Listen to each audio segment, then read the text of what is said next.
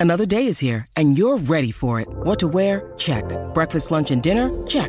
Planning for what's next and how to save for it? That's where Bank of America can help. For your financial to-dos, Bank of America has experts ready to help get you closer to your goals. Get started at one of our local financial centers or 24-7 in our mobile banking app. Find a location near you at bankofamerica.com slash talk to us. What would you like the power to do? Mobile banking requires downloading the app and is only available for select devices. Message and data rates may apply. Bank of America and a member FDIC. Everybody, Samson Folk here. Just a heads up on this particular podcast you're listening to. It was the first of which that we recorded in person, which led to some new, uh, I suppose, difficulties or hurdles as far as the audio mixing. I had to do quite a lot of it. So there will be some inconsistencies in the volume. And uh, just a heads up if you don't want to listen to it with headphones, or if you do, um, please be mindful of that. And uh, thank you for listening. I hope you enjoy it. And this will always get better in the future. Okay. Bye bye. All right, guys, welcome to another episode of the Pull Up Tray Pod. It's a very special one. This is going to be a year in review. And for a year in review, we kind of need a, a, special guest. Um, he's my personal friend. I'm his number one fan. Wow. we have a lead NBA reporter, S. How are you doing, brother? I'm good, man. I'm good. Chilling. Appreciate it. You guys are uh, are welcome. Yes, you guys are friends here in in the humble abode. Mansion. Uh, oh, stop it, man. We're here. We're here in Mount Albert, Ontario, ladies and gentlemen. Search it up on a map. Yeah, that's what it is. Appreciate you guys having me. Yeah, it took us quite a while to get out here, actually. I imagine. And and on the journey over, we you know kind of stewed our thoughts and ideas on the Raptors, and we're ready to kind of unleash them on you. To to and this is what this is basically, right? Is that it's been a year of Vision Six Nine, let's say, and there's a lot of thoughts bubbling around what Vision Six Nine is, its efficacy, all that kind of stuff. And we'll start with the guest first. How do you feel about Vision Six Nine at this point in time? Not not only not only as it's worked with the Raptors, but the platonic ideal of it. Yeah, yeah. Throw me to the fire immediately. um, okay, well, just to just to go off what me and you have done before, you were part of the video that I did about Victor Wembanyama. A big part of that was the six nine vision and this vision of just adopting and, and, emphasizing length. I think in general that does make sense as a concept for basketball uh, to kind of double down on one specific trait, and that trait being length and versatility, and trying to kind of like derive versatility from that one aspect of basketball. But the results, which is another aspect of what we talked about, has kind of changed my opinion on it. Um, it's tough, man. It, it, it honestly is tough to look at this season with the Raptors and come out with like a full blown conclusion of what six nine the six nine vision should be. But if you look around the NBA, not just the Raptors, you look at the Orlando Magic, the New Orleans Pelicans to a certain extent are doing something similar.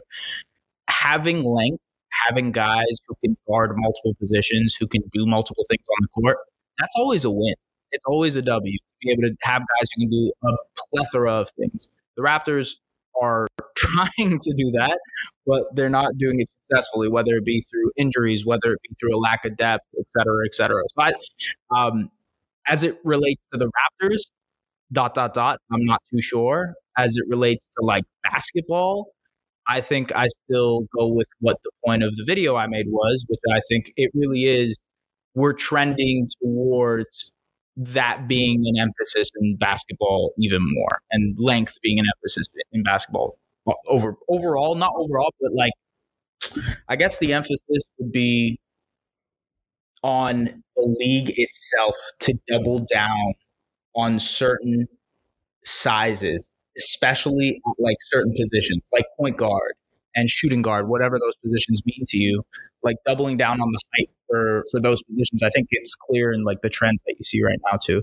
And I'm kind of like just going at it, but you guys put me to the fire. So, so there was something that we've talked about. Many people talked about last season was that is kind of the chicken or the egg thing, and Tampa season as well is that if the Raptors have a bad half court offense and they're trying to skirt the responsibilities of operating the half court by getting out in transition, pseudo transition, stuff like that, when you look at a team to create turnovers and does successfully, but plays a type of defense that's hard to maintain outside of those turnovers, and also doesn't build out their offensive repertoire based on like a structural sense and as far as having the talent to do that. A lot of people discuss that. The Raptors quelled some of those questions by getting the fifth seed, by being a very good defense for a long stretch. But at the game the other night, when I asked Nick about this, mm-hmm. he brought up that not exactly chicken or the, the egg thing out of his mind, but he brought up like, we're not scoring.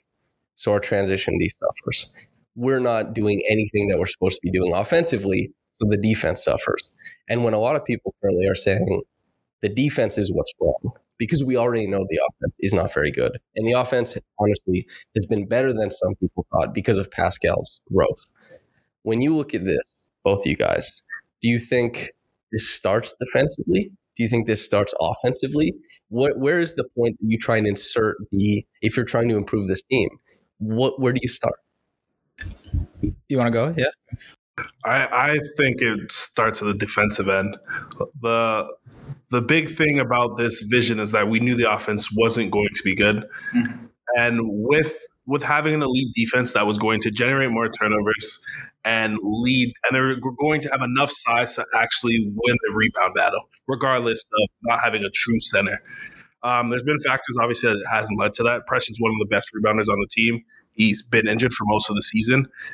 But a big thing that's been lacking for the team is at the point of attack. You've seen Scotty, he's that had issues. You've seen Fred still be a good defender, but not necessarily the all NBA guy that we would expect. And Gary has an issue where he he gambles a lot, and that leads to people getting to the rim. The defensive, defensive the defense needs to crash, and that leads to open threes and other opportunities. Um, for me, the the big pitch was the Raptors being a top ten defense, and that leading to more offense. So if you're not accomplishing that, I don't see a viable option to where you can rely on your offense because that wasn't even a, a part of the pitch. Yeah. I, I mean, I, I kind of like to your point, I agree it's a chicken or the egg situation because I don't think there's a wrong answer here. Um, I think if you're looking at it from uh, okay, these are the cards we've been handed. This is these this is the deck we've been dealt, and we have to kind of go from there. Then I do think the defense is the issue. But if we go back and look at how this team is trying to be constructed, then I think it's an offense issue because if they're going in with the mindset of hey, this offense is not going to work we're not going to be that great of an offensive team. So we have to have this type of defense that forces turnovers, crashes the offensive glass, wins the possession battle, overexerts itself, et cetera, et cetera. Then it, by this weird vicious cycle, it kind of makes it so that you have to have a great defense in order to counteract having a bad offense. I think construction wise, if you look back at how they tried to build this team, if they kind of doubled down on adding more shooters. Obviously, they tried to kind of address that with guys like Otto Porter Jr., but I, I think it goes back to the roster construction itself. If they really wanted to double down on Pascal and what this team looks like around him, adding shooters, adding other you know playmakers or creators, or maybe a backup point guard, I think the offense can thrive, and therefore maybe the defense can look a little bit better because you don't have to overexert yourself. You don't have to play as aggressive. You don't have to crash the offensive glass every possession. You know what I mean? You don't have to try and force turnovers every single time. I think like it's kind of a recipe for disaster when you have to bank on those certain traits and then you have to double that down with okay we have to make our shots so it's it's kind of this i don't know it, it's just to me, it goes back to roster construction. But if you if you say, hey, this is what we've been dealt, these are the players that we have, and we have to go out and kind of figure out what we can do, then I think it is a defense issue. And it goes back to like, how are they going to essentially optimize this defense so that the offense can kind of float and be okay?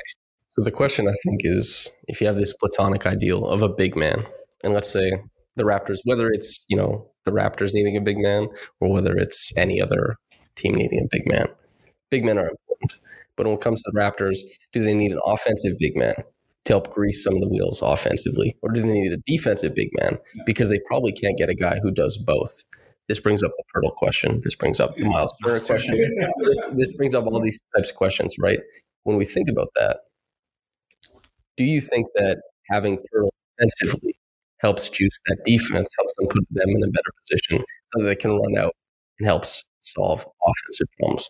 Or would you rather a really solid offensive big man who helps to crash the glass, let's say, who finishes in the pick and roll, who sets better screens, provides, you know, some touch shot making within the paint, and then they get to run back on defense, set their defense, and insulate that big man, kind of like what the Timberwolves did with KAT last right. year. What do you guys think of that? Do you have a preference? Nick Nurse has talked about this though. Like even if we do, even if the Raptors do go ahead and get that defensive minded big man, he's he said like that doesn't give us a reason to stop being aggressive.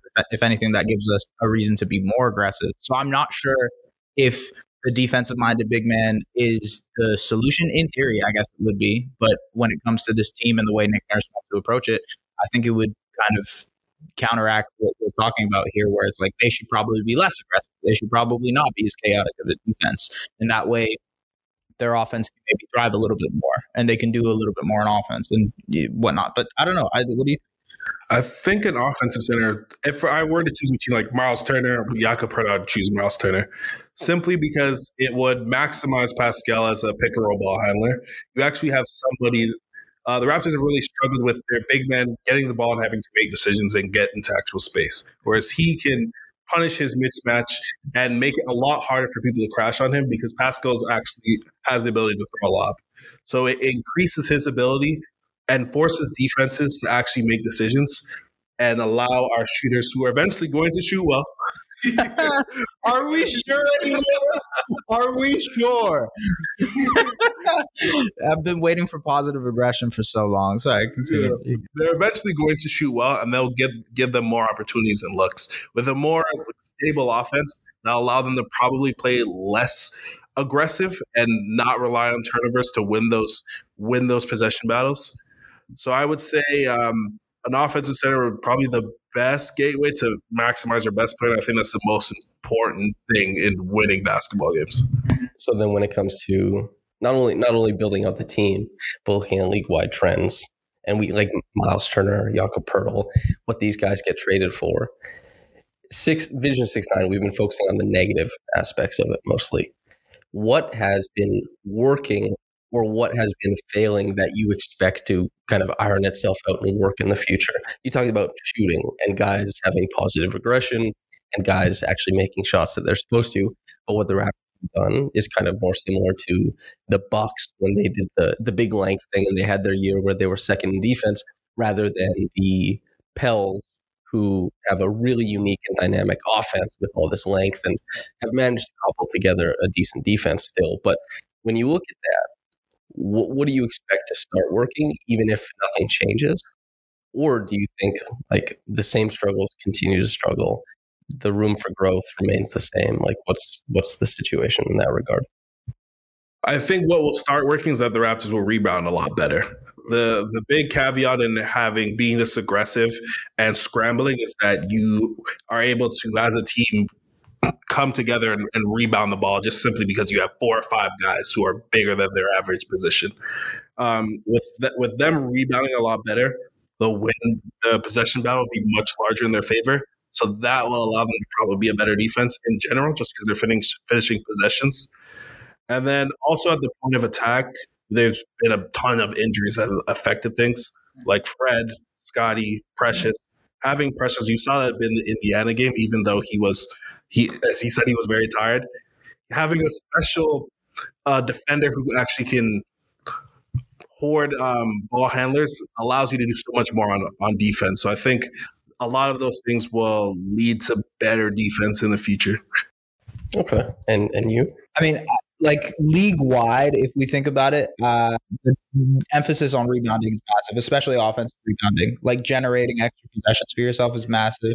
It's so emphasized. I mean, look at what the Memphis Grizzlies have been doing for the last couple of seasons with Steven Adams. Now you have other teams kind of continuing and following that trend of crashing the offensive glass, generating possessions that way, including the Raptors. What Monty Williams just when he was here for the game against the Raptors, like Joe Wolfond asked him about that. He's like, "Hey, you guys started offensive rebounding a lot," and he said he had an assistant coach who sold him on the idea. They also saw it work with other teams, i.e., the Raptors. He talked about having to try and contain them that night. And Monty Williams also discussed how, along with offensive rebounding, they didn't face as much transition because they were the ones setting the tone by forcing teams not to run out in transition because they help out on the glass. Like there's some that's what I wondered about this Raptors thing was is this them taking advantage of something? Is this them hacking basketball and jury rigging the possession battle and doing all this kind of stuff and then winning at the end of it? Mm-hmm. Or are they delayed to do something really, you know, daring as far as team building, as far as like play style, and what comes out of that mostly and usually isn't the wins, isn't a championship, but small changes that help form how the league approaches like these these strategies. Like the Warriors changed everything and they won, but it was because of talent. The Raptors thrived in a bunch of different defensive sets and won, but that was because of defensive talent. They were daring and they had the talent. Yeah. Raptors seem to just be daring, and other teams have noticed. Other teams have praised but they're 16 and 21. and yeah. while, while they may very well be changing the league to some degree, other coaches talk about, oh, yeah, Nick Nurse did this. And so we started looking at this. But they might just be the scapegoat. Like they tried it they they became a data point for other teams to look at something changing. I'm curious, is that too pessimistic? No, I think I think that makes honestly, if you even extrapolate that into life, there's like I'm I'm, I'm like like there's always the artist before the artist that cracks, right? There's always the like the painter who never got noticed, but then there's Basquiat. You know what I mean? Like I'm not trying to go out and give you a, a, an amazing example here, but like at the end of the day, there's always the the thing before the thing. Uh, and and that might be the Raptors in this sense. You're saying singular genius is a capitalist myth, is what you're yeah, sort of like yeah, in a lot of ways, yeah. Okay, yes, but like okay, let's look at the so you said the Warriors, right? Before that, it was Steve Nash and the Phoenix Suns. Now they had tons of success, and that paved the way for a league wide trend, right? But when you look at the Raptors and honestly other teams that are trying similar things, the double big lineups, et cetera, et cetera, the success of those things is what will determine how much other teams copy it. So obviously with Monty, Monty Williams, you mentioned, you know, the Phoenix Suns saying, hey, this might work. Let's double down on this. There's going to be a team that cracks the code. Um, I wonder if we already saw that team in the Orlando Magic. Like maybe that's the team that ends up cracking the code because they have all these ball handlers, all these creators, and they've sort of, to put it lightly, they are doing a Raptors six nine vision, but they're doing it with guys who, quite frankly, are just more talented offensively. Also, a little bit bigger and a little bit bigger, a smidge bigger, yeah, like one inch technically, yeah, right? Six, vision six ten, yeah. yeah. But yeah, I, I think it's it's going to be that one team that breaks through. I think the Raptors are probably the the big L, and then there's the big E that, takes over and does something, you know? So the next conversation is the Fred one. I don't want to have this conversation. Yeah, yeah. so the next conversation is the Fred one. But uh, quickly before we do that, I do want to ask if we think that Pascal, the, the singularity of his progression, hmm. do you think that created an unrealistic blueprint that the Raptors like fell for, or do you think that just it's tough building a team? You know, like when they when Bobby Webster says, "Yeah, we want like a bunch of guys who look like Pascal," and Pascal is the 27th overall pick, who comes in with like a very limited offensive game, even a very limited an energy pick, who is now an offensive engine, initiator, all NBA player. You can't really chart that as like, okay, we'll follow this blueprint with other guys because nobody plays like Pascal. It's it's a very tough thing to emulate. So I'm wondering if you think that that created like a false blueprint for the Raptors, or is that also maybe too pessimistic? I don't think the Raptors are wishful thinking that much, man. Like, like for, the, for them to say, "Yo, this one guy did it, so we're gonna do it for everybody we see." I mean, I get it, but I think it's also like uh, it's a good value it's a good value point. Like they see value in players like that, and I think the league recognizes value in players like that, or that that archetype, right? That six nine guy who can defend, he can guard multiple positions, he can create for himself, he can create for others. They say, hey, if we can like maximize on that one type of player, maybe everybody else will want our players, and that's sort of what we're seeing right now with honestly, literally every single Raptor starter is you know, kind of vaunted by almost every contender. It's, hey, how can we get an OG Anunoby? How can we get a Pascal Siakam, right? So the, yeah. the question is, Siakam and OG predate the Vision 6-9 thing, yeah. right? So, like, are they built under the House of 6-9 or is the House of 6-9 built in their image and nobody can meet that image? It's kind of like the idea. Like, Jaden McDaniel still went 28. You know, like it's oh. um, anyway, anyway, that's that's kind of just what I wanted to wonder about. Do you have a, an opinion on that? Um, for me, in terms of like the the entire vision, I don't think the the skill sets in place like win consistently have not changed. I think there's just bigger players are doing so, and those bigger players are hoarded higher in the draft. Yeah.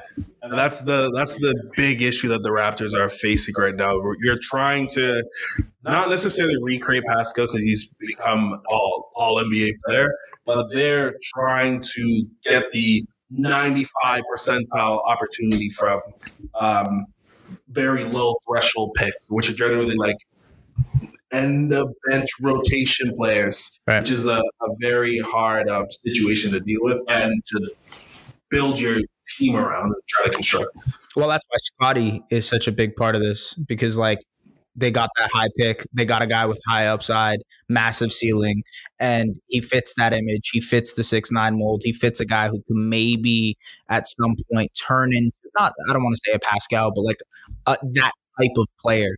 Who knows what'll happen? But to your point, like that's that's exactly it. They they suck a year. And in that year, they found a way to maximize on that and find that one guy who might be able to replicate what Pascal is doing. So, yeah. Fred VanVleet. Yeah. All right. Let's do it. Okay. I'm going to lay the groundwork for this one. You let me know if I'm being too unfair. Okay. So, Fred VanVleet, currently, as I understand it, is for the first time, like during his on offs were bad during the Tampa season. They're not very good during this season. Mm-hmm. But when the team is winning, as he said prior to the season, he expects to be paid, he expects to be looked after, all this kind of stuff. Didn't take the extension. We'll test out the waters of the world out there.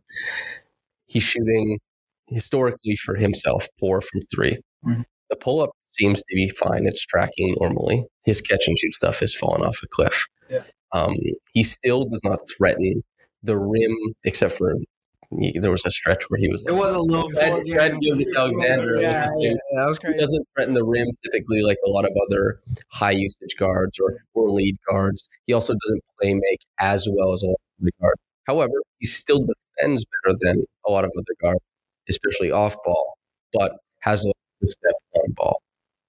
That is currently where we sit with Fred VanVleet. That I think the expectation from people what they've come to expect is not being met. But I still think he's a positive impact on the team. But I still think there's a lot of room to be like, this needs to improve, this needs to get better.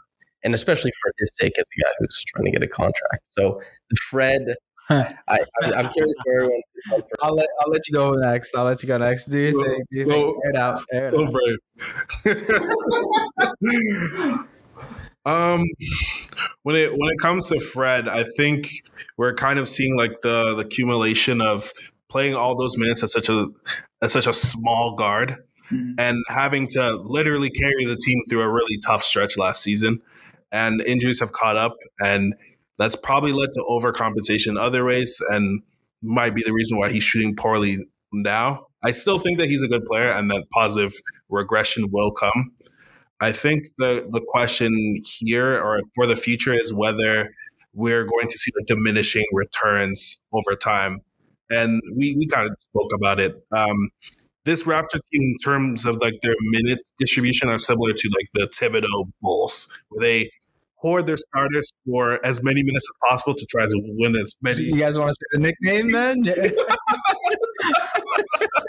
I'm just saying, dancing around it, talking about.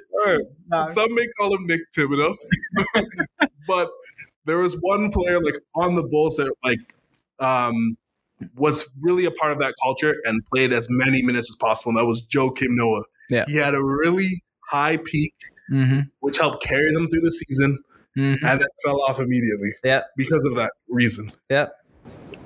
I'm not saying. I'm not, I'm not saying that this is Oh man, immediate, but I think we're we're witnessing that. we're that. facing the same reality, and uh, which is why I have questions heading into later of the season because we're All right, jumping back in here. I actually, you know, what's crazy because like I wish you guys were like so anti Fred. You know, I I fight with people on Twitter. It's crazy. So people are saying whatever. You know, I'm not going to get into that, but um, We can get there. I think like what you guys said is not off base at all. He has lost juice as an on ball defender. He's still incredibly uh, intelligent off ball. He can do the dig. He can still kind of get the get the uh, crowd in the passing lane, creep, and then try to steal it when when someone's doing that skip pass. He always does that type of stuff. Uh, the shooting has fallen off a cliff. That is kind of something I wanted to talk to you guys about. Is like, do you guys think ever, that'll ever get back to what it is? I, I'm sure that's part of the discussion here. But is it a given? Do you think it comes back 100%? I'm just saying, like, how how many times have we seen a dude, and we have seen it sometimes, but like, how many times have we seen a dude fall off a cliff this badly and never recover? Like that. I guess that's the only the the only thing I have with the shooting stuff is like, at some point, it has to be a little bit better, right? I think the question probably more is like last season he was probably one of the be- five best shooters in the league. Yeah, maybe- maybe the best, honestly. Uh, yeah, that's true. Yeah. If he returns to like 70 percentile of that, that's probably a fairly elite shooter, but Yeah. his impact goes down significantly because of reasons Samson said. Yeah. So the big deal to me isn't that we're looking at this season. It's that, and this is the Joakim Noah aspect of it. yeah, Since the All Star break of last season, from that stretch to the end of the season, he shot 29%. Yeah, it's been catch and awful. shoot threes. Mhm. Shooting either 32 or 33% on them during this stretch as well. We're getting close to a full season sample of this type of shooting. That is troublesome. a full season is troublesome. I don't deny that. That is that is pretty bad. But okay, the seasons prior to that, Yeah. Really great sample size for him being a decent shooter. I'm just I'm just saying. I, with I'm you. saying, I- like I like for him to get back to that to get back to pre All Star form last season. I don't think that'll happen. And I think the the worries you guys have in terms of contract and how he may look on that next contract is totally fine. And I think that's a big reason why the Raptors probably will listen to offers if there are offers out there in the next couple of weeks for Fred VanVleet. There's no question about that. But at this point in time, would you move Fred VanVleet knowing knowing that there's not much you're going to get in return for a guy who is shooting like this over the last season, who is a small guard entering his what he's 30, I'm going to be 30 soon, right? Um, that's a tough question to ask yourself. It's like, do we keep this um, asset that might be depreciating very quickly, or do we try to send it out as soon as possible to salvage some kind of value? That's the question that I would pose to you guys. Like, I totally agree. Yes, the defense has dropped off a bit, the shooting has dropped off a cliff. What happens now? Because what do you do from that, from the Raptors' perspective, when you're not going to get back the same value you would have if you traded him last year at the All Star break, right? So this is this is like the conversation. It's not even about Pascal really, because I haven't seen anybody. I mean, you see people on Twitter who want to trade Pascal, who want to Yeah. blow it up. Yeah. Sure, but most people don't want to trade Pascal. Most people think the future of this team, whatever it looks like, includes him. Fred seems to be the the delineation point where people that's where they separate because Fred at least from looking at the way I analyze basketball, it seems like you're not going to get a more impactful player for the positive side of things back. Right. And especially even even at the level he's currently at, not close to where he might be able to get if there's positive regression with the shooting. Yeah. You won't get that back. However, if he is truly Right. Like if his career is going in this way where his body's going to continue to take on this toll and you don't want to be the person left holding the bag let's say or you think that there's a small extra piece of value you can get for this because you don't plan on resigning him Mhm. then that makes sense but if you're trading away fred i think you're accepting that you're making the team worse this year at the very least And maybe even next year, depending on how your goes. perhaps Yeah. Which which goes back to the Pascal conversation though, right? Because it's like how do you how do you convince a guy who uh, for all intents and purposes is probably going to be an all NBA p- player will probably be eligible for the supermax Well- So, depending on how bad they fit. Yeah, you're right. That's that's Yeah. like that's the thing. Yeah. If if he plays for a team that is so bad that he could average LeBron numbers and not make All NBA, i.e., loses him about forty million dollars. Yeah. I don't know, dude. Is he is he then- coming you back? get into the conversation of, oh my God, next year Pascal is a free agent, and eh, like, hey, we we probably should have been having this conversation about Fred last year when he was. It, it was tough to have that conversation, but the dude was having an incredible All Star level season. We just we probably couldn't have that conversation because of it. The same thing in a lot of ways probably applies to Pascal because of the fact that, like, hey, dude, this team is going in a direction that might not be good enough for you. How are we going to convince you to stay? Well, also on top of that is that Fred, I think people were talking about his athleticism declining. And I tell you what, everybody would be perfectly fine with the slight drop off, even, well, more than slight drop off defensively that Fred has been showing. If the If the shooting, Yep. which traditionally ages quite well, Mhm. if the shooting stuck around, you know, 16, 17, 41% on catch and shoot. Yeah. Next year, 44.5. Next year, 41. Next year, on decent attempts too, just saying. Next year, 38. Next year, 43. And then the post All Star break, you get 29. And they get 32, 33 this year. That is odd. And that, that means like for a small guard who, when the Raptors are trying to operate in this offense where it's like, yeah, we go after mismatches. And while Fred can run some pick and roll, it's really helpful that a shooter of his caliber is sitting on the end of these possessions. Mhm. And now he's not a shooter of that caliber. Yeah. It just cuts the legs off of so many of their offensive possessions that it ends up in his hands. And that used to be like a win. In January of last year, it was a 50% shot for him, a catch and shoot three. 50%. Almost like it's in the realm of being as valuable as a Giannis dunk. Like that is a super big deal. But he's not shooting the ball well. Mm. And so basically I think it comes down to do you believe in the shot? I, I don't see a scenario where he he's a 29% shooter for this much longer. I, I pray at least. but um, you also have to consider the history with guards. Of our lifetime, there's probably a handful of guards who age really well into their early 30s. And his next contract is going to bring him to probably 30, 31, 32, actually. Mhm. So, in most cases, unless he's Kyle Lowry, Chris Paul, Russell Westbrook for his a bit of his early 30s, um, he's probably going to decline. For for me, at least, I don't think that there's. I think we're a bit of an impasse because for him, seeking the most amount of years and the most amount of money makes sense for him, and for the Raptors who don't necessarily get free agents and need to nail every deal because they acquire talent more through trades. Yeah. they need to be able to secure a good deal from him or trade him. Right. So I, I, I don't see a scenario where he's going to do us a favor. So I, I would look for offers and see if there's I something. I agree. I, I would too. I, I I'm I'm not saying see, I even tweeted this and people get mad at me because I'm like, wait, how are you defending Fred VanVleet but also You named your dog after him, bro. Yeah, I did. I did. No, but like how would you first of all, it was four Freddies, let's be real. Yeah, yeah. Fre- Freddie Gibbs, Freddie Krueger, Freddie Mercury, and Mr. Fred VanVleet. But look, the shooting is something that we Freddy Krueger? Yeah.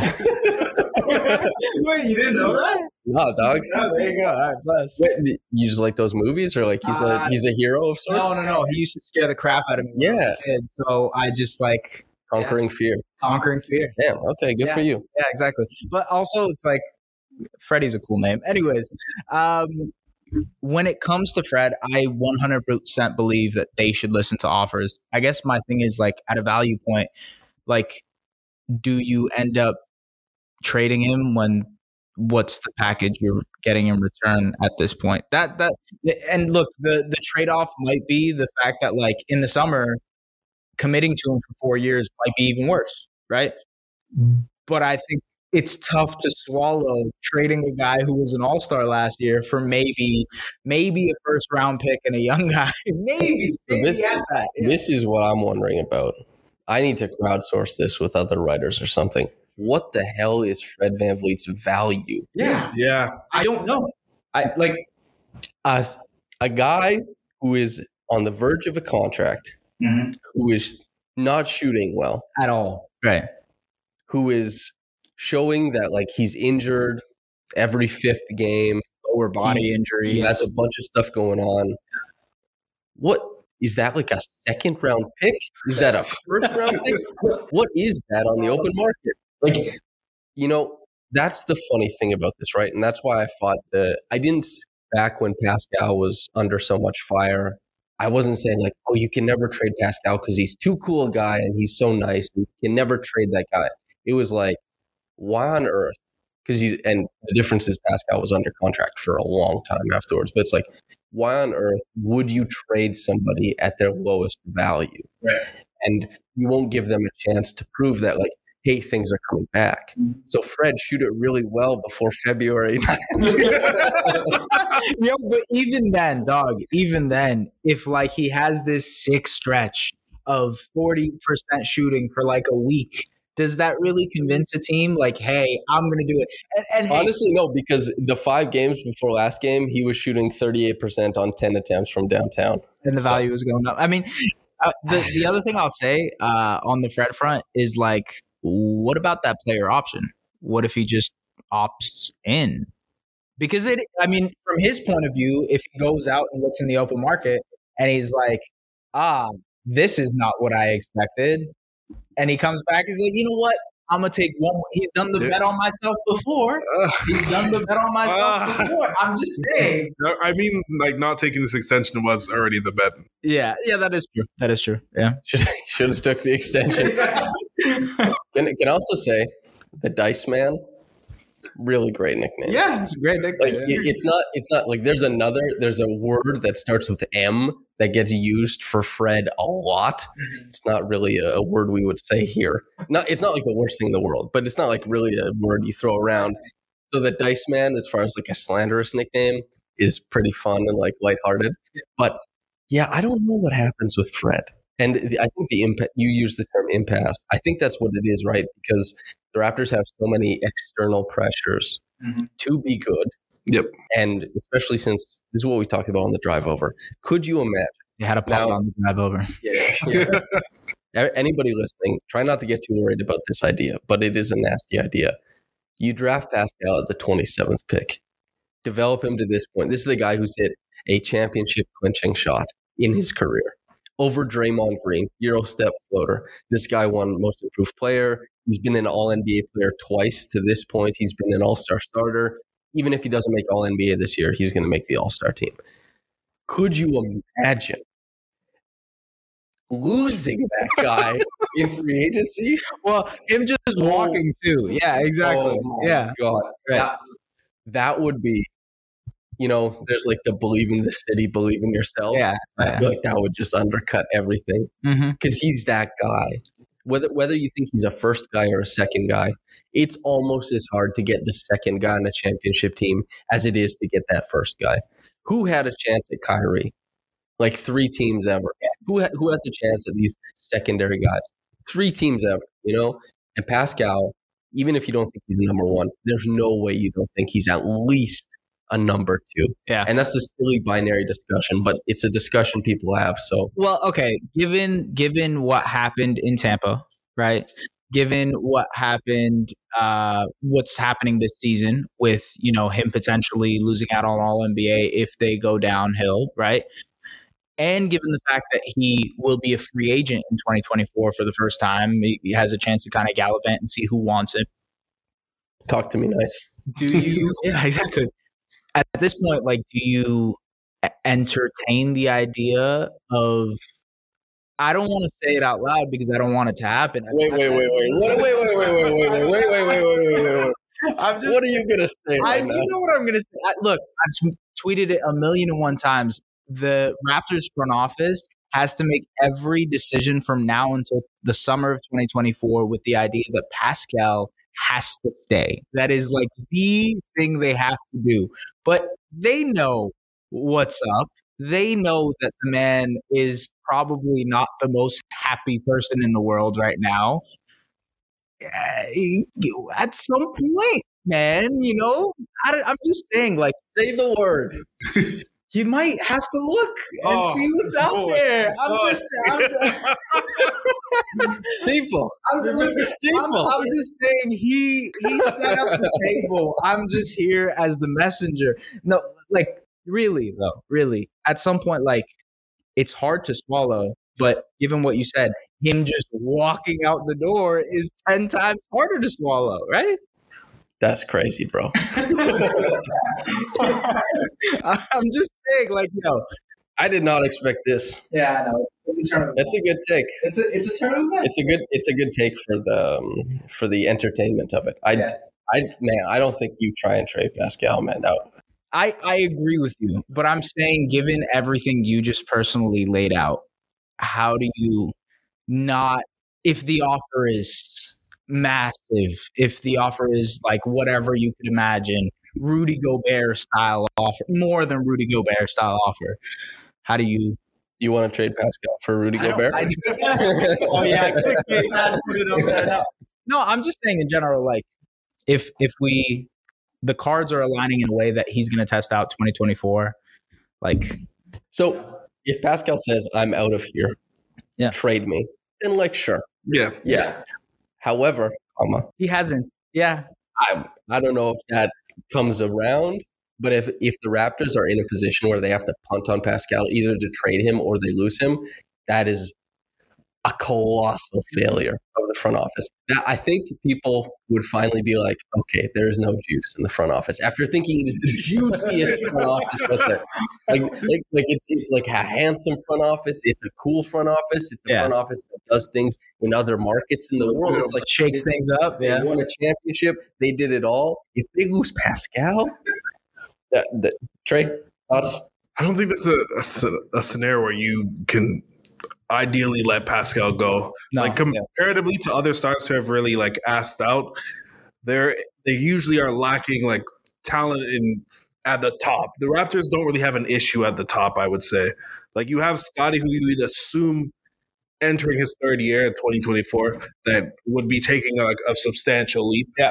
Which typically players are like around his pick range do. And then you also have OG who's shown ability to be a great secondary player off of him. So I, I think even if you were to trade Fred and take a slight step back to either A, get more draft capital, or B, um, add more balance to the team, I think just simply through like internal development of Scottie and OG, who are especially OG, who's shown improvement every single season, that will probably balance itself out and allow Pascal to feel more comfortable in the direction. And also, there's a good chance he makes the All NBA team and gets a supermax. yeah, yeah. Not many players have turned it down. Look, all I'm saying is like if if we're going down this like rabbit hole of oh he might not make All NBA and oh he might not be supermax eligible and oh by the way we're going to trade the guy that you've been building with since your rookie season and oh by the way we're also going to take a step back a minor step back in your contract year and develop these young guys. That's a hard thing to convince a player. That's all I'm saying. Eh, that- that's all I'm saying. I have a question. It's hard to put these questions into like binary, but I'm going to try and do it. Okay. So let's say you can trade a first round pick for a center, or you can get a first round pick for Fred VanVleet. Which would you rather? This is the Sean Woodley question. This is the Is it? Is it? Would you know? Would you rather be the 16th uh, pick, you know, or the eighth pick this year? Really? Oh, oh, the ratio. Yeah, the Yeah. yeah, Sorry, Sean. yeah. Uh, but no, I mean, it is kind of like a similar question. I would personally, given what we look at for this Raptors team right now, it's probably trade Fred for a first. Good man. Yeah, it, it's something. Look, man, Can we I- zoom that camera in over there? if I'm saying this, I, I, if I'm saying this out of all people, you guys probably know that this is something that's poignant. Like eh, the man, yes, I understand that he is entering a contract year where he will. Uh, sorry, he's entering an, an off season where he's probably going to get the biggest, the last big payday of his career. Does he end up getting that payday? Does he end up getting it from another team? I'm kind of curious to see what kind of value he even gets in the market right now. If it's a first plus maybe something else that can fill that up, I would look to entertain that because, like what Port, like what Portland did last Right. year, where it's like a small let's maneuver this way and point the camera this way instead type of thing. I would entertain that idea because it still keeps your core of Pascal. It still keeps your core of OG and Scottie and Precious, and you can kind of build through that and figure out what happens from there. Otherwise, I don't know. Portland, Portland is what comes to mind for me as well Yeah. too, just because of Dame and Pascal being comparable in terms of impact, I suppose, and like OG. Oh well, OG is probably a better piece than I. I know there's like Simons people, but like OG is probably a better Oh. piece than Simons. Scottie, but yeah, they did. Man, Portland did such a good job of just Yeah. And they did it when, uh, like right after they signed him into that supermax. So the Raptors have a little bit more of an advantage salary wise because they don't have that supermax number on their books yet. So But like, also, OG is more expensive than Simons. that's true. example. That is true. Yeah. yeah. But Grant is more expensive than Barnes. Right. Yeah. Anyway, something's gonna happen. Um, Trey, you want Miles is, Turner? is, is you want Trey, Miles Turner? or You is want that Trey short for trade? okay. there, there is no way you can trade trade a pick for any player. The, the team hasn't shown enough competence where Oh, so uh, okay, I get what you're saying. Yeah. yeah. the, the team hasn't shown enough where you can believe in throwing another piece that's going to lead to them getting past the first round. Right. So if I were to choose between the two, it'd probably be be Fred. I I honestly I honestly think um, with losing his impact, the team will be obviously worse for the first season, maybe two. But you've picked a, a guy in the top four and and have put him up and made him think that he's going to be the guy that propels us to another level. So if that does happen, where ideally that impact gap is going to be filled, and OG getting better will do that as well. I, I the major issues I think with the team is that there's been such misses around the margin Yeah. that has like exacerbated Fred not playing well. Um, Gary having a slow start to the season. They have no margin for error because you pick Malachi Flynn, you miss in the second round. Let's talk about it. Actually, before we get into that, I'll say my opinion first. Go ahead. This is both a reflection of uh, my thoughts on the team and how highly I rate Precious Achiuwa. If Precious Achiuwa cannot make this team respectable as the five, then the difference between he and whatever center you're trading for, I don't think it's going to be that big. Mhm. So I think you'd have to say that I would exercise the other option. Doesn't want to say it out loud. um, okay, I agree, and I think we all agree here. Like we all said the same answer, but the question becomes, and you mentioned this with Gary. It's like, do you maybe look to trade both?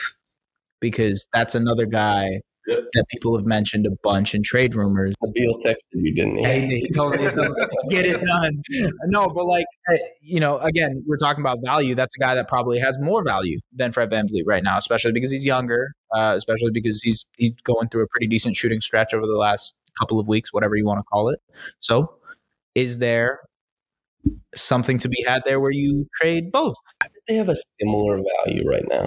Yeah, If I had to guess, yeah.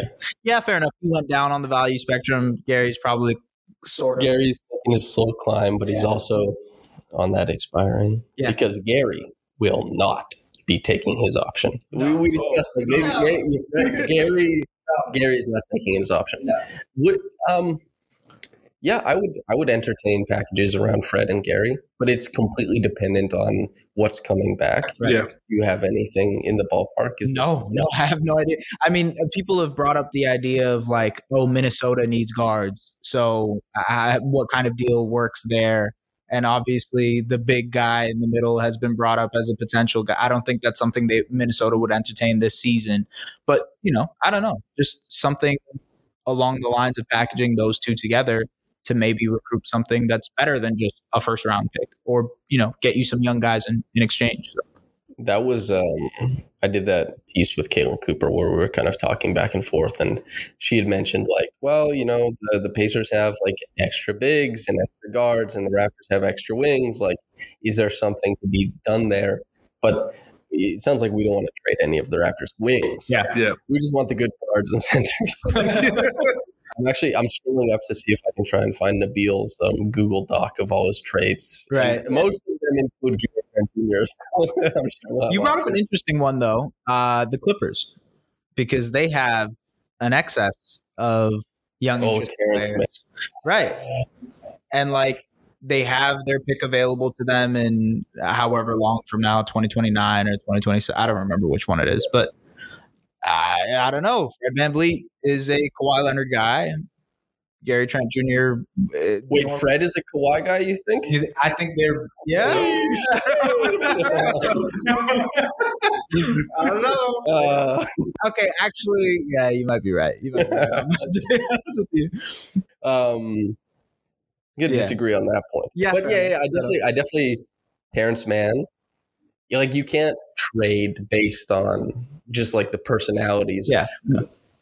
Patrick Beverley went To the Lakers. to the Lakers. You know, like if if Russell Westbrook doesn't have the cachet, Fred VanVleet doesn't have the cachet. You know, like is even though Fred and, and Russ are both dealing with different types of like having less value or, or less impact than they're used to. But yeah, I do really wonder what happens with with these guys because the Raptors, it could be the case that they're not very good going forward.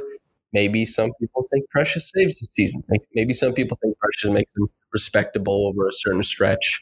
I think that may be more realistic.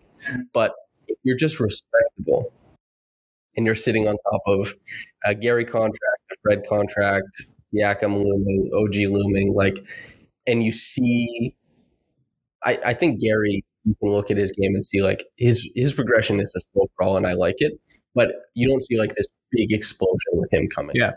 maybe and OG, honestly, after this year, I think you can expect a slow crawl as well. But the big explosion that some of us were hoping were was coming, I don't think you can bet on that either. In fact, you almost closed the book on it. Right. We we kind of have an understanding of what he'll be.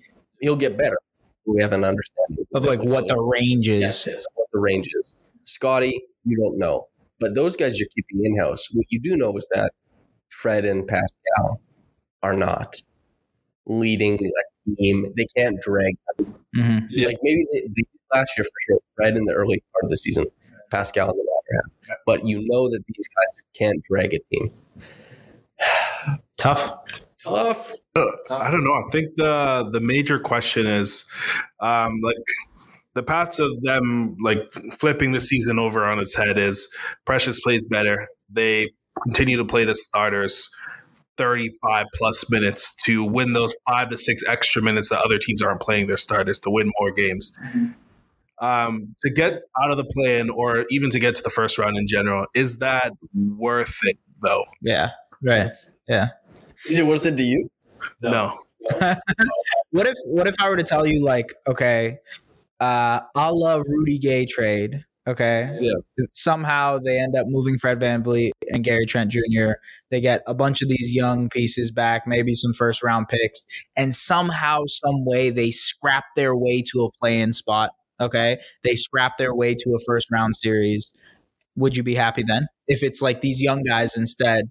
Yeah, but that's that's totally different. I think the major probably issue I would have is that they probably shorten, potentially shorten the career of like Pascal or OG if their potential peak to get to one round because right. we've seen how Fred has looked the last season. We've seen it with other teams having a similar story. So the, the major issue for me is just making sure that the, the long term health and making sure that Pascal is at a certain level that aligns with Scottie's trajectory. Right. And staying there for a long period of time. Baseline, you're more comfortable with trading the Raptors, proven but diminishing asset in Fred than you are trading a pick yeah. to try yeah. and get another proven asset in like a center or right. you know like yeah. a combo guard or something like that. Yeah, I agree. Yeah, I'm with that too. Tough. It, this this is like they were supposed to be good. Yeah, yeah. They were supposed to be good. I remember our uh, our like preseason pods talking about oh can they flirt with like a top three seed for for like two weeks it looked good. yeah, it did. Pascal, they came out, they beat Cleveland. He started you know popping off. Mm-hmm. It's um, and the people who listen to the Pull Up Trade podcast know that we were the first episode that we did quite happy with what was going on. And we're like, damn, this is good. Pascal kind of being this good changes their trajectory. It, it lifts the ceiling a little bit. Who knows what happens with Scottie? OG looks good. And then the bottom fell out of everything. Yeah. Some of it due to injury, some of it due to, you know, the collapsing nature of their defense, which brings us back around to Vision 6 9, I guess, which will be the last thing we talk about. Just do you think that the Raptors should continue on this path? That's that's the. It doesn't have to be a yes or no. Yeah. At all, but it can be. I will say no. What would you say? I would say no. Oh, okay. So I'm famous for context and coaching takes. But I'll tell you this much. Even when they started doing this, I said I don't think this is the way you team build. Right. I still believe that now. I think that you have to get good players and good coaches figure out how good players fit together and style. Mm-hmm. I don't think style dictates basketball. And the Raptors, whether they're just kind of tying this up and saying like, "Oh, this is you know this is branding," like they they got Scottie Barnes, they had OG, they had Pascal. They're like, "We'll use this term." People ran with it. Obviously, we're currently running with it. Is this just good marketing? But, you know, like, is that the case? or did they believe it? Yeah. It doesn't really matter because this is where we are. Did they believe in their own sauce? Did they get yeah. lost? Was there was there hubris? I, th- I, think they, they saw like a market deficiency where there's these players that aren't necessarily you can get into lower rounds, and if you hoard those players together, there that's going to lead to wins. And you saw that last year. Most teams don't have four, six, nine guys who are going to crash the glass. Yeah. Do we do we think that they didn't believe in Pascal? to get yes. to this point. 100%. Yes, 100%. Because their drafting strategy indicates very long development yeah. programs. Yep. And then Pascal, actually, I think that's the easiest answer, yeah. is that the Raptors chose a path that looked like it would fit Scottie Barnes. Mm-hmm. And then Pascal became one of the 15 best players in the league. And like, oh yeah, we have this guy still. And, yeah. and you look at that and you say, man, Scottie can be a really great player in the future. He might, and he might be great. He'll probably be great. But even in that greatness, he might not be this good. Mm-hmm. And that's the crazy part about it. Yeah. Ask, and so suddenly now it seems like, oh, it's a problem that Pascal is so good. When in reality, it's not a problem at all. It's a good problem to have. Like it's one of those type of things. If know? everybody else is playing well, if things keep up, if when you're the fifth seed and everybody talks about how returning players and having your rotation return for the next season is supposed to indicate continuity and a good record and you know the the studies they've done on it statistically indicate that that will be the case. Yeah. and then everybody gets injured and then it's just not the case. Right. And then you're bad at things you used to be good at and you're waiting to see if it turns around the one thing I'll say on Vision Six, Vision Vision Six Nine, uh, Vision Six Nine. The one thing I'll say on that is that in the NBA and basketball in general, when you focus on one aspect, you kind of negate yourself of everything else that's happening in the game. You look at like the Houston Rockets in that Warriors era, right? And they they just said, "Hey, man, we're gonna do." That was a fun team. It was so. It was a I team. wanted Yeah. it so bad Like, for them. Imagine in a mul- in a different universe if that team won a championship, how different basketball would look right now. And I think th- in a similar vein, it's like, look, that team tried to be like, we are going to d- do this and this only, and this will be the only thing that we do, and we will thrive in it. They were this close to actually doing it, but you don't. I don't think you can win like that. I think the NBA playoffs and basketball in general has showed that like you have to be able to do a bunch of different things. And if you select one certain thing that you're going to be good at, you will always get beat by people that can do multiple things. And This is that's it. this is the thing about the Raptors too, in the marketing aspect of it. They're not a versatile team, You said it a million times. Yeah. and everyone's like, "Oh yeah, they can do anything." It's like, no, they can do like they can do like two things. Even on offense, they do like two things, and we see that.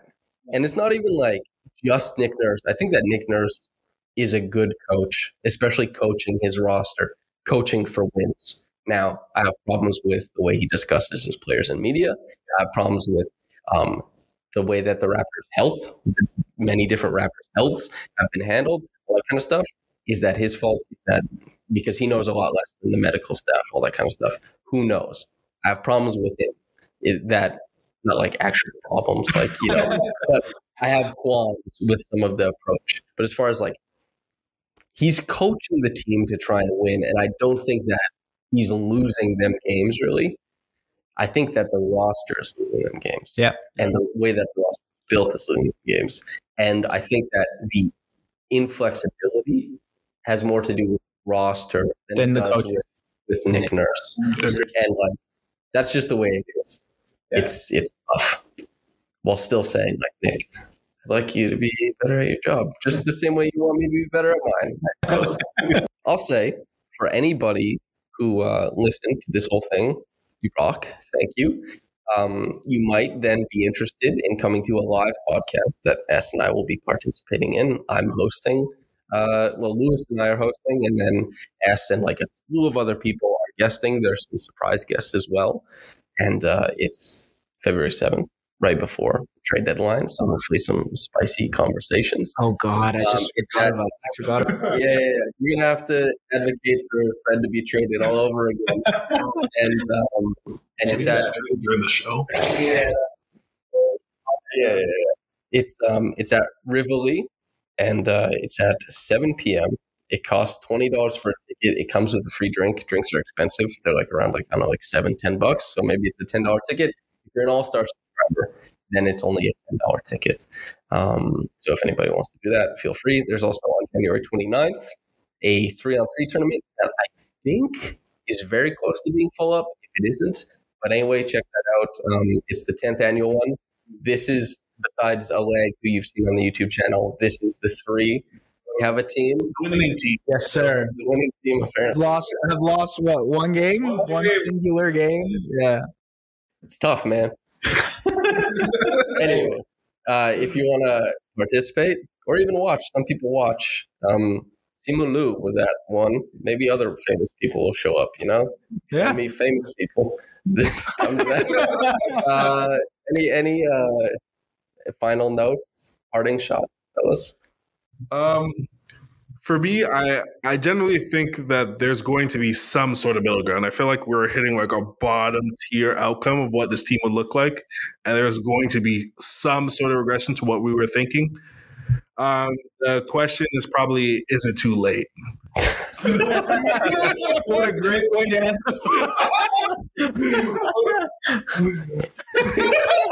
Whoa. This is- 40 games in, and it's like, is it We're too talking about the Raptors and climate change, dog. Oh, Yeah, man. yeah, um, I mean, other, I don't have really anything positive to add to that, other than the fact that I appreciate you guys coming here all the way to uh, freaking Mount Albert on mansion. Stop that. Um, and yeah, no, I appreciate it. It's it's cool to to kick it in the humble abode to be with y'all. So thank you. Humble does a lot of work there. Um, so- uh, listener, thanks for tuning in. If you're watching this on YouTube, like the video because that helps. Subscribe to the channel. Most importantly, subscribe over at raptorsrepublic.com. You'll get all of my written work, all of Lewis's written work, which I think, you know, I hope you enjoyed this, but I think my written work is the best thing I do typically. Not actually not better than this. Trey was about to put the present company, all my other podcasts are not as good as my uh, written work, but uh, the podcasts with Trey are significantly better than anything else I do. Um, yeah, do that. If you're listening on the podcast channel, please uh, just continue listening. And thanks for listening. Letting us chop it up with you. Uh, that's it. I hope everyone enjoyed it. Uh, this is the first in-person podcast Yes, it is. since, Since when? the third reaction podcast I ever did, which I did at Lou. Oh wait, wait, wait! It was at an Airbnb that I had rented out in Toronto, and Lewis came over, and we were like handing the mic back and forth for a reaction podcast, and that was in the year of the championship, 2019. Damn. Our holy Lord. Yeah. All right. Uh, bye, everybody. We'll see you. But-